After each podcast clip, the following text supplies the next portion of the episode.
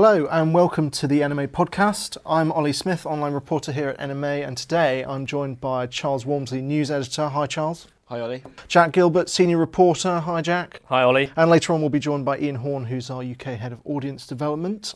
We've got loads of news for you this week, but first up, what's hot and what's not? Well, it was hot on Sunday, really hot, especially for 40,000 people who were the ones running the London Marathon.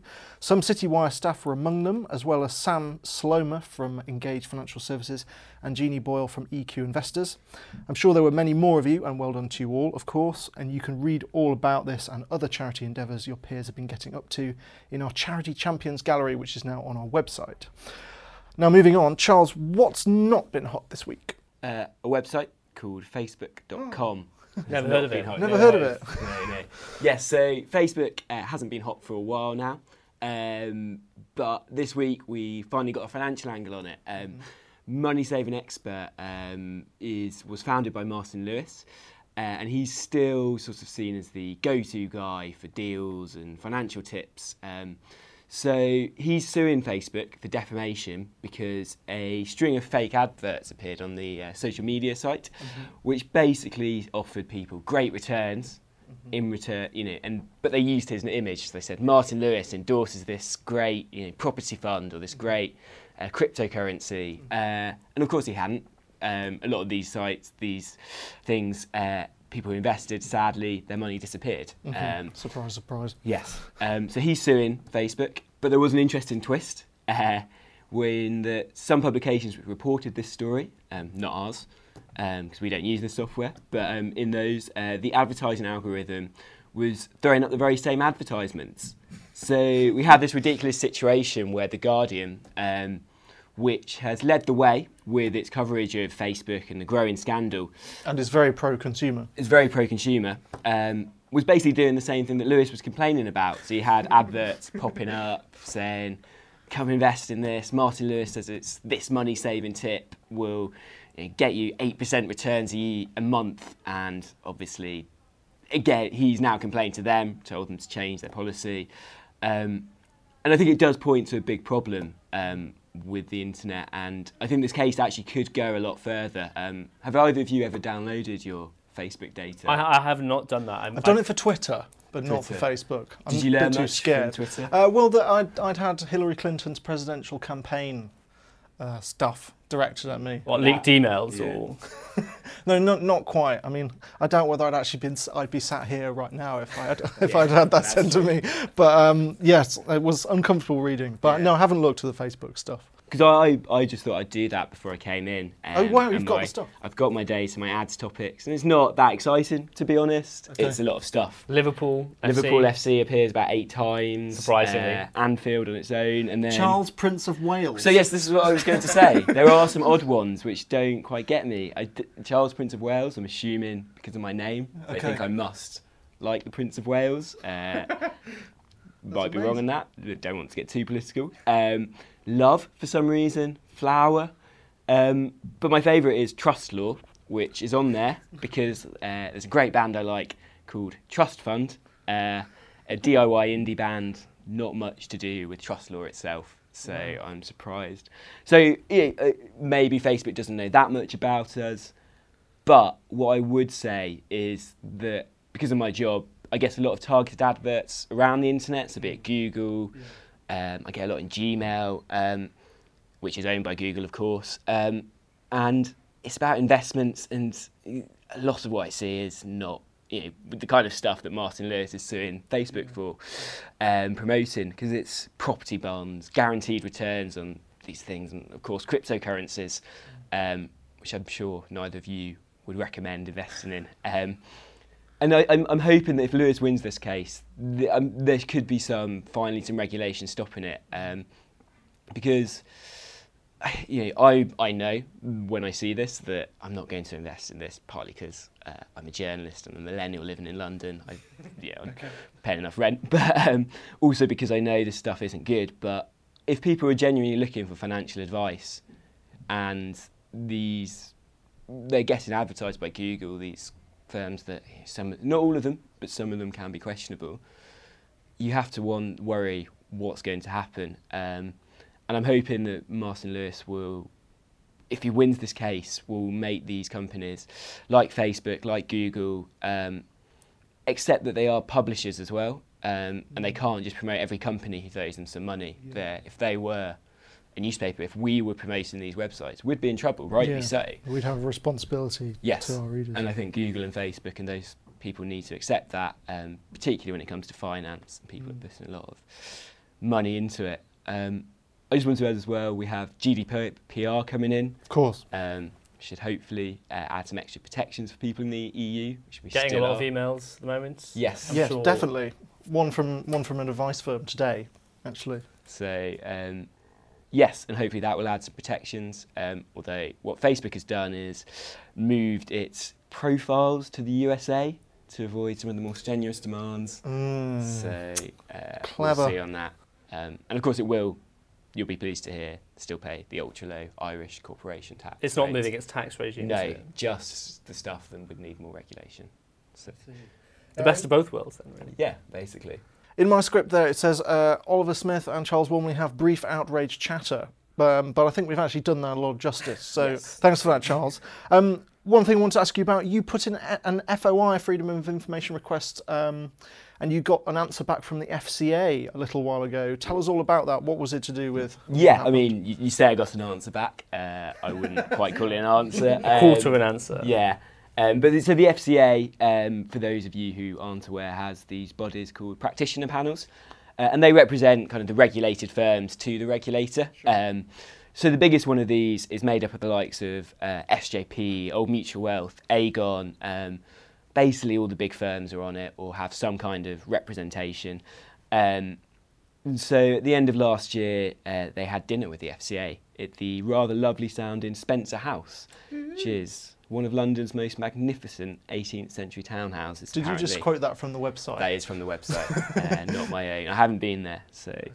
Um, but yeah, no, I assume it's quite a nice meal they had. Um, but what we wanted to know is what they spoke about. Um, Just three months back and forth, as I alluded to, the FCA didn't really tell us anything. There's some big, some big names there. that Some really, the FCA. some really big names. Um, David Bellamy, everyone you know, again, SJP. Uh, Anne Richards from M&G. yeah. Uh, Adrian Grace from Aegon. It's um, basically a who's who of the financial advice, investments, yes, and pensions. and the people, um, you know, and the people who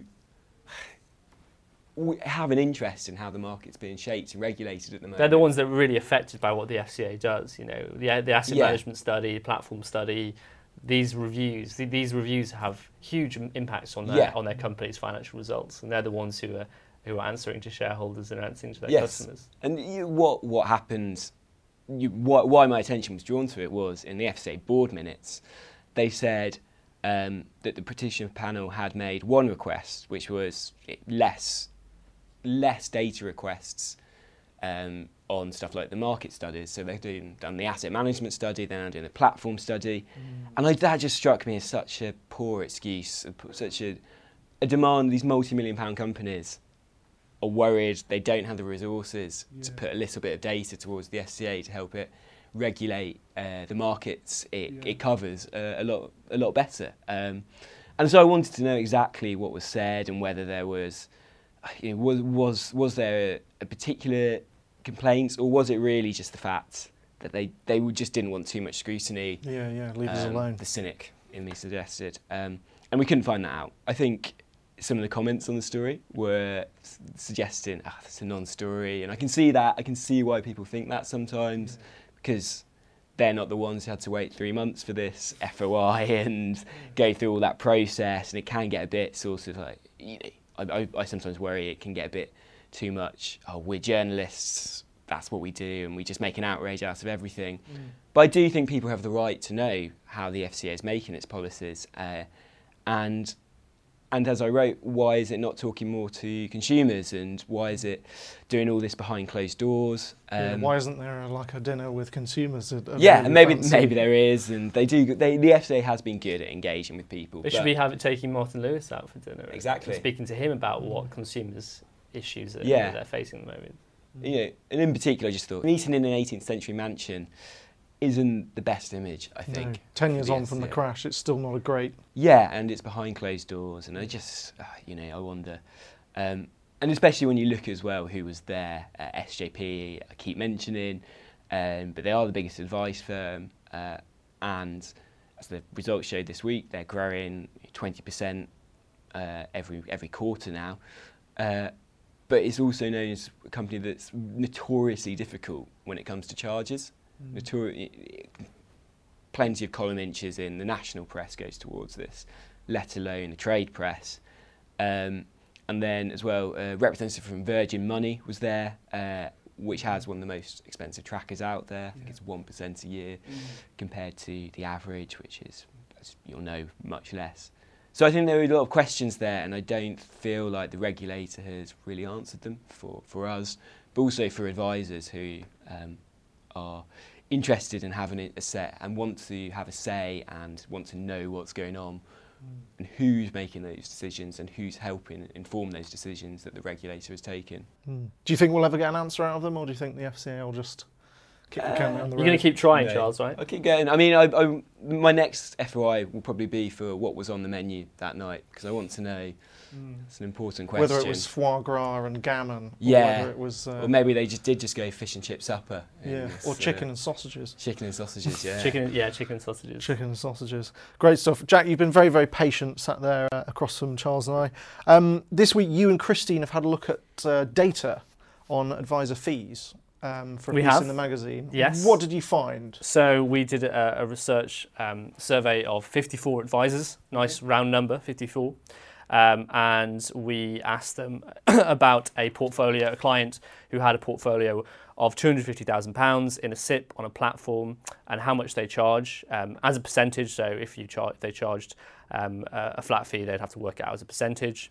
Uh, and the results came in. The average advice fee uh, Drummond please, was 87 basis points from these 54 advisors. Mm-hmm. They range from 41, so it's a pretty low ongoing fee there, to 125 bips. Mm-hmm. So it's a couple of outliers. I think it was four firms who charged more than than uh, than, than 1%.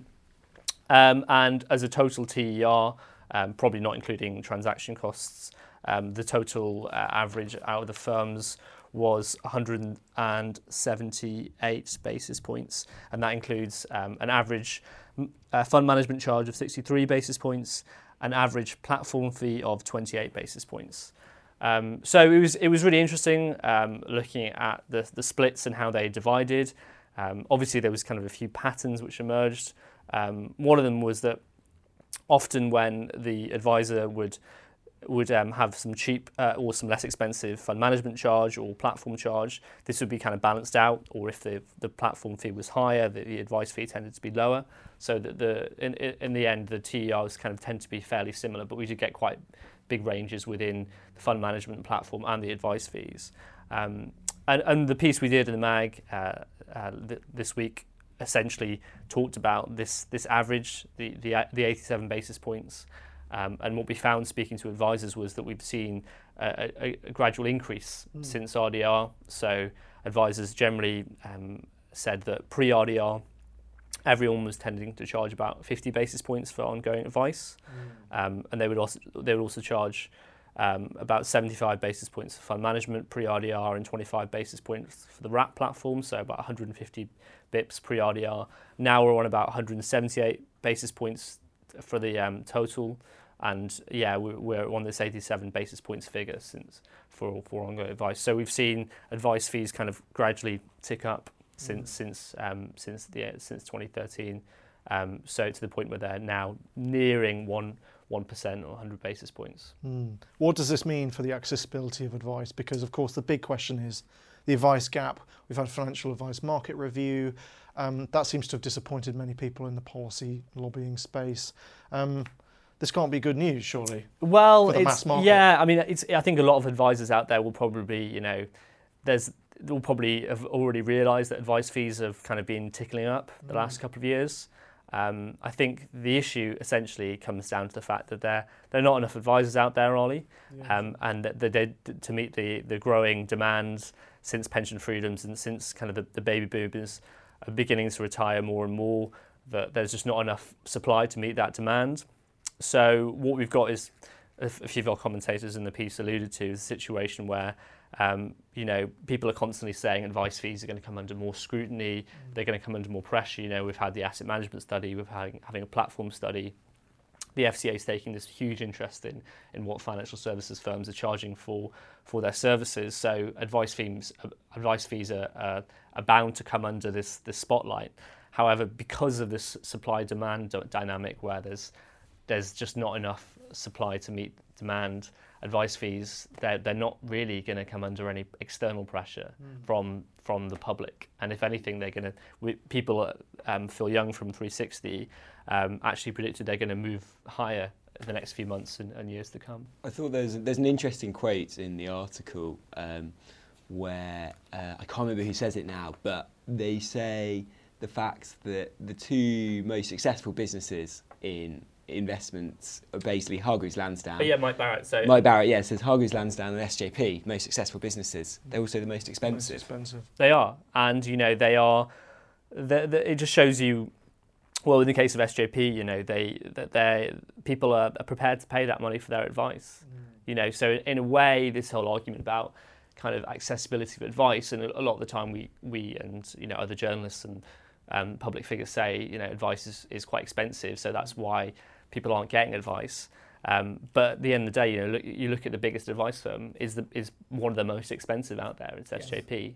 So you know, is the question that people can can they really afford advice? Well, you know, you've got these retiring baby boomers, people who are looking to take advantage of pension freedoms, perhaps have got DB pensions. You know, these people can afford to pay pay these advice fees. The question is, is there's there's just not enough advisors out there, yeah. and and then also the question is, as those uh, you know, as we get the next generation coming through, people like in their 30s and 40s now, they're less likely to be to be willing to pay those advice fees, and they're probably going to have less money in their pensions as well. Mm. Um, so you've got a situation whereby the advice the advice gap is, is going to get get worse and worse. Yeah. If we around this table had 50p for every time that an advisor had a gripe about regulatory costs and increasing levies, um, we'd all have enough money to we, pay SJP advice fees.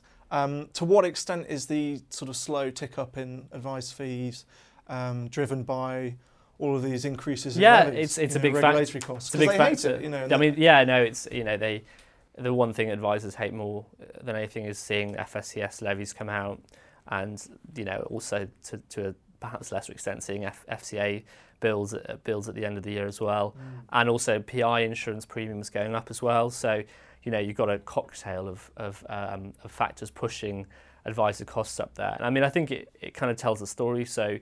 Uh, last month, the, the FCA announced, um, sorry, earlier this month, the FCA announced their, their regulatory levies for advisors this year, and they were rising by 4% for 2018-19.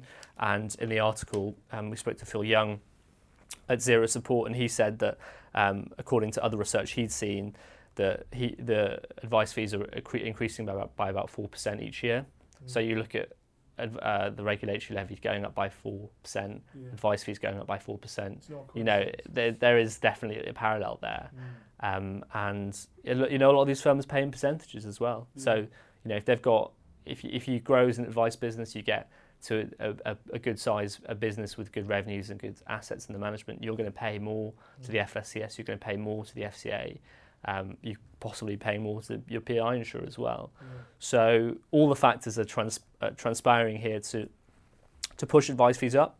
Um, but I think that one thing the the article did say, and I think is is fairly um, clear, is that while advice fees may be edging up each year, I think that there is this opportunity now. I think Mike Barrett from from the Lang Cat said um, that you know they have the opportunity to squeeze platform and asset management fees.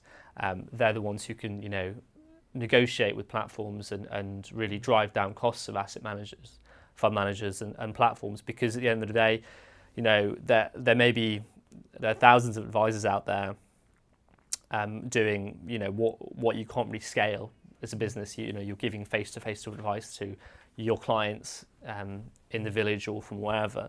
Whereas if you're a platform, you've got a technology there that you can scale to the mass market and you can deliver what you're delivering. You know, there there is the opportunity to scale that business, yeah. just like a fund manager. Fund manager, you know, you can you can manage 50 billion or you can manage 1 billion or 500 million.